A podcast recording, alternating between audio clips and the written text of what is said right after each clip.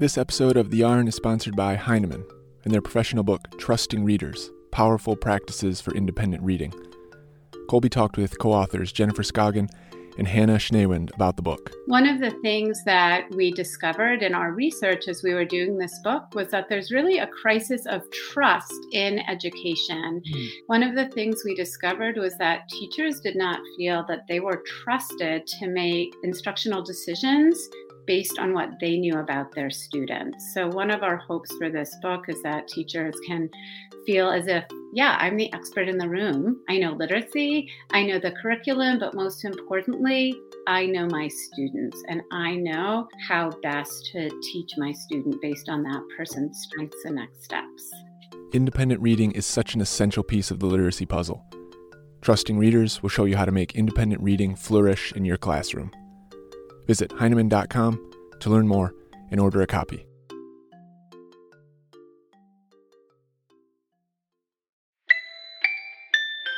Welcome to The Yarn, a school library journal production. I'm Colby Sharp. A year and a half ago, most of us had no idea who was the director of the National Institute of Allergy and Infectious Diseases. Heck, most of us probably didn't even know that NIAID existed. We all now know that the leader of that organization is Dr. Anthony Fauci. Later this month, the book Dr. Fauci How a Boy from Brooklyn Became America's Doctor, written by Kate Messner and illustrated by Alexandra Bye, comes out. I had to know how a picture book biography of Dr. Fauci came together so quickly, so I called up Kate Messner to ask her about it. In this episode, Kate talks about where and when she got the idea for this book, what it is like deciding what to put in and what to leave out of a picture book biography, and she geeks out a little bit about how much she loves the back matter in this book. I hope you enjoy my conversation with Kate Messner.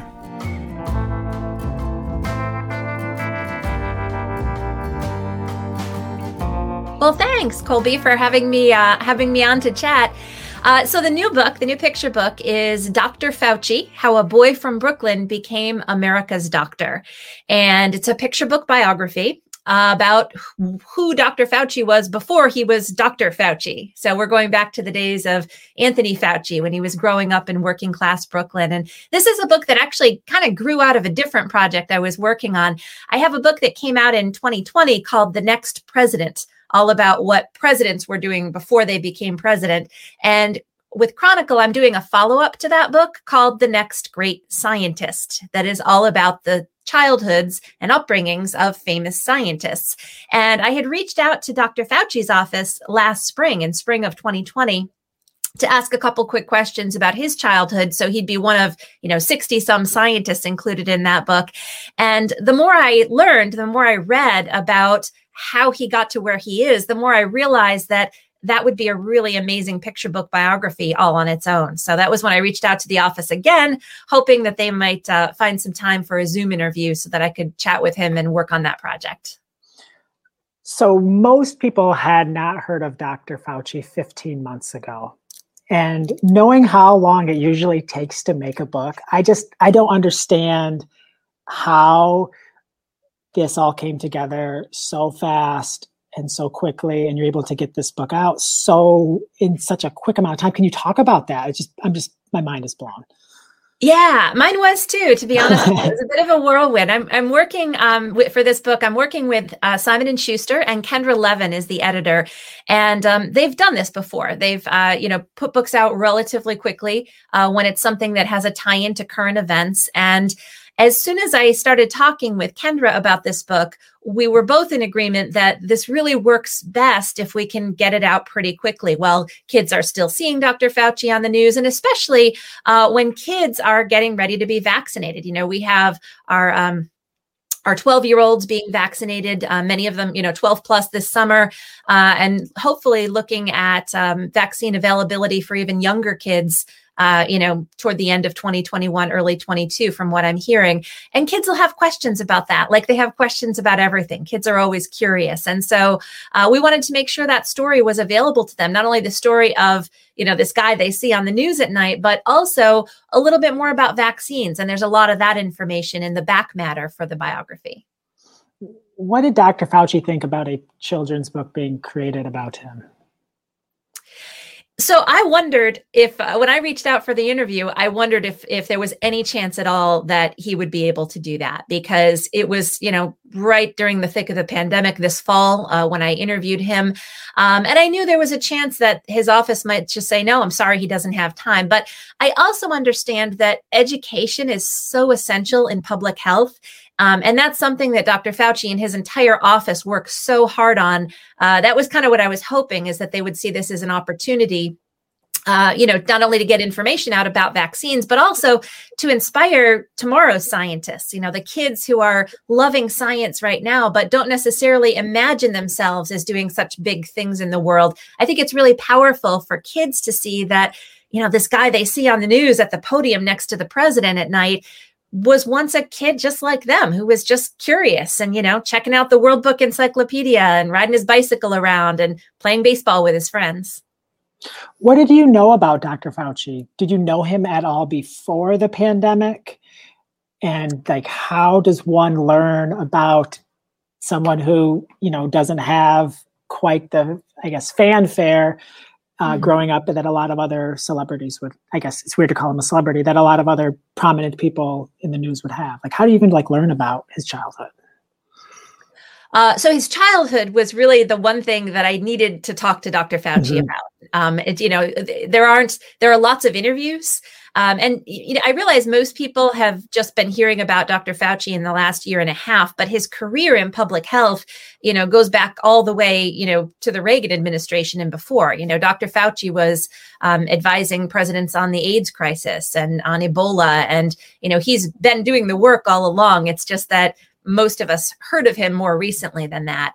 Um, so there is actually quite a lot of information about his career as a public health official, um, as a leader in public health. What I didn't have the information on, except for little dribs and drabs that I'd come up across in interviews, uh, is what he was like growing up, right? How did Dr. Fauci get to be Dr. Fauci? And that's always what I'm looking for when I'm researching a children's book, a picture book biography, is, you know, where in this person's childhood, where in their upbringing were those seeds planted that allowed them to be the person they became and have the career and make the contributions they made?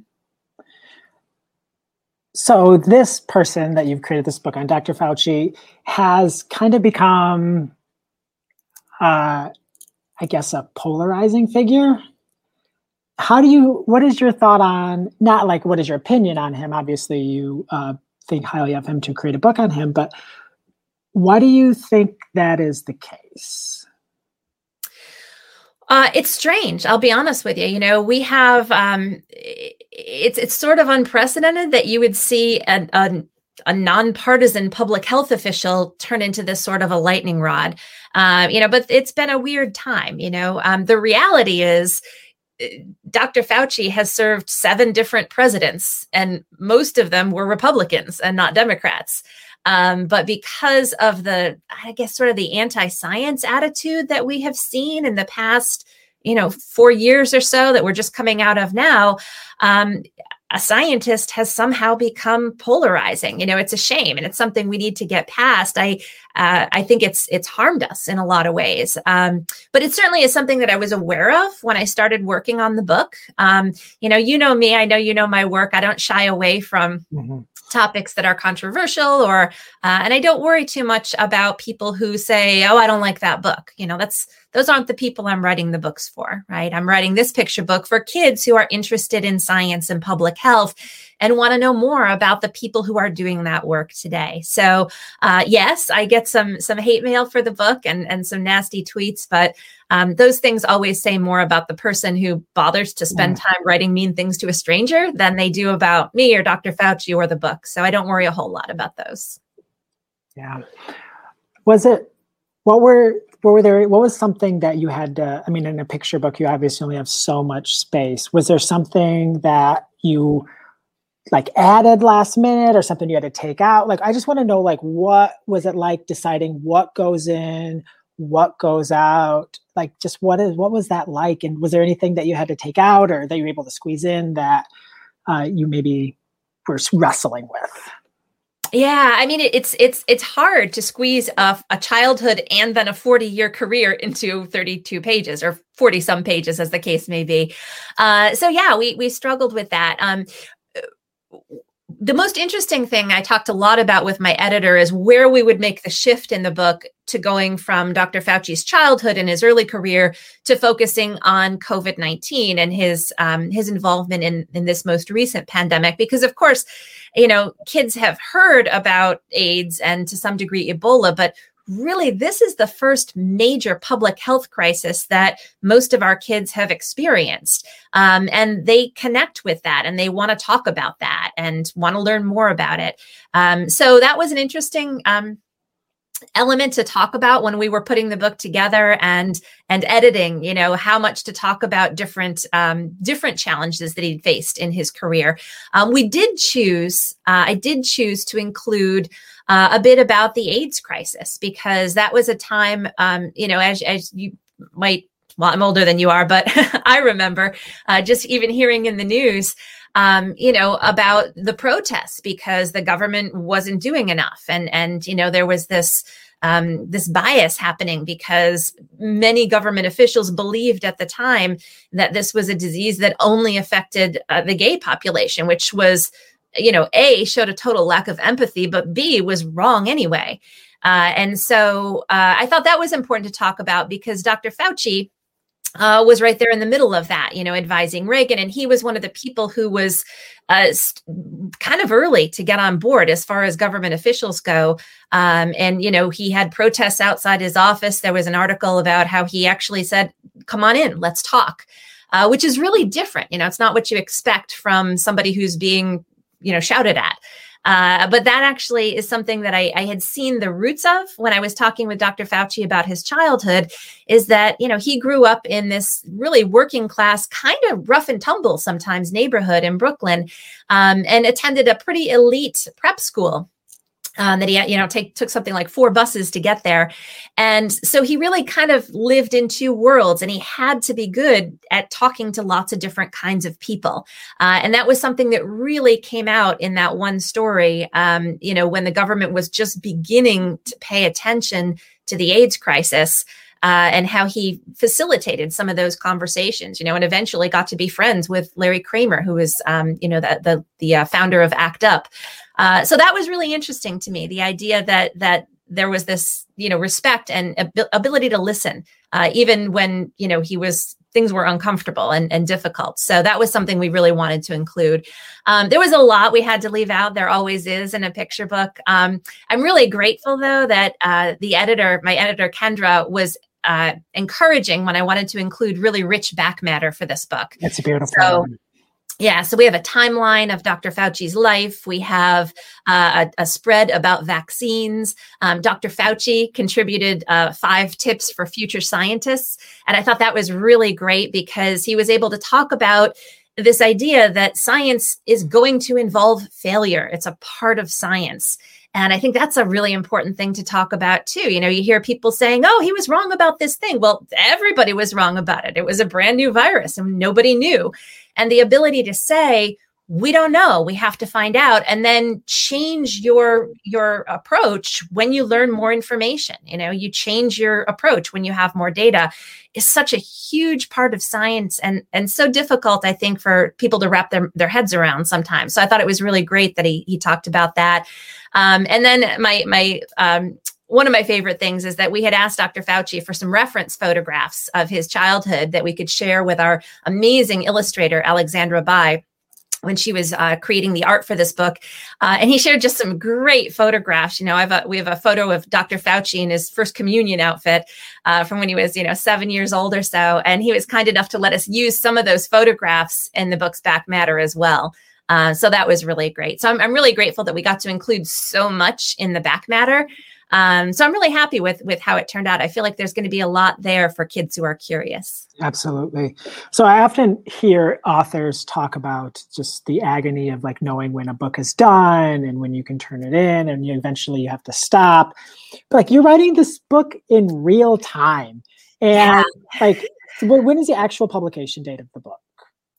Uh, June 29th. June 29th. So the book is done. Yeah. When was the last time you got to like change anything?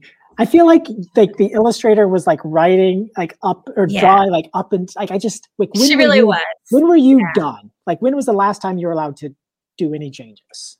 Uh, we were we were tweaking things until a couple months ago. Um, and Alexandra, I, I just am in awe of her because to illustrate an entire picture book in the timeline that she did, and the art is just exquisite too. There's so much nuance in the art. You know, the um, the way she depicted, you know, has her bright, warm colors and these family scenes from Dr. Fauci's childhood, where his grandfather would make Italian food for the family every Sunday, and this, you know, just bright, warm, beautiful kitchen. Um, and then shifting when the COVID, we get into the COVID 19 pandemic and the, the whole palette in a way changes and it's mm. it's hmm. these kind of cold steely grays and empty streets and she just did a brilliant job with it and she's the one i'm really in awe of because um, you know the book we started working on the book in late december uh, you know, it was December when we started working on this book in earnest. Um, you know, I had written the manuscript, but of course we were still editing and um, and so Alexandra had, uh, you know, some amazing work to do, and we were we were updating things. So by the time I turned in my my final, almost final draft in, uh, you know, late January, it was pretty clear that we were on a, a, better track with vaccinations and that the supply was increasing. Uh, you know, Dr. Fauci had had his his vaccine. Um, you know, President Biden had had his vaccine, and um, you know, my parents had had their vaccines. Mm-hmm. So it was it was clear that we were. I don't. You could already sort of feel that we were things were starting to get better, and there was some light at the end of the tunnel, and that's really where we chose to end the story um, not to say, you know, these are the, I didn't with this book try to go back in and say, and these were the numbers in May, and this is how many cases there were at early June. Um, what we tried to do is, is look at the progression of trying to solve a problem and this amazing work that the scientists did in creating these vaccines uh, so quickly and getting them out there and the hope that that provided. So the, the, the book really ends with hope rather than the actual end of the pandemic, which I thought was, um, was something that made a lot of sense for young readers because we still don't know. This this book is going to come out in June. We have no idea what's going to happen in the fall. We're still looking at uh, you know some states where vaccination rates are very low, and will there be you know outbreaks? You know, we expect there may be. Um, so to try and predict the future didn't make a lot of sense. So ending on that note of hope did though. Well, let's let's end with that. Then what it ending with hope. What is your hope for this book? I hope that it finds its readers. I mean, it's kind of the same as I hope for any book. It's not going to be a book that everybody in the country loves. I understand that. Um, you know, in my answer, I, you know, depending on on the email, I, I get questions from people about, well, why did you write this book? And I'm like, look, it's if it's not for you, it's not for you, and go find a book you love. There are so many of them. Um, but I have heard from a lot of people who are really excited about this book. Um, you know, kids have seen Dr. Fauci on the news literally most weeks uh, for the past year and change.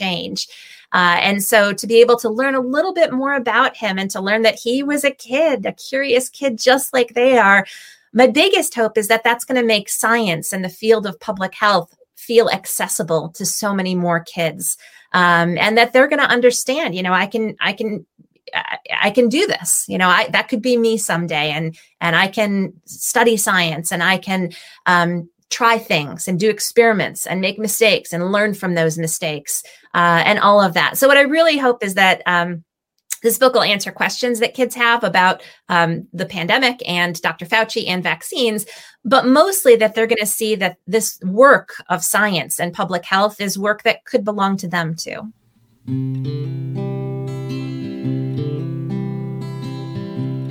Thank you for listening to this episode of The Yarn. Thank you to Kate Messner for chatting with me about Dr. Fauci, how a boy from Brooklyn became America's doctor.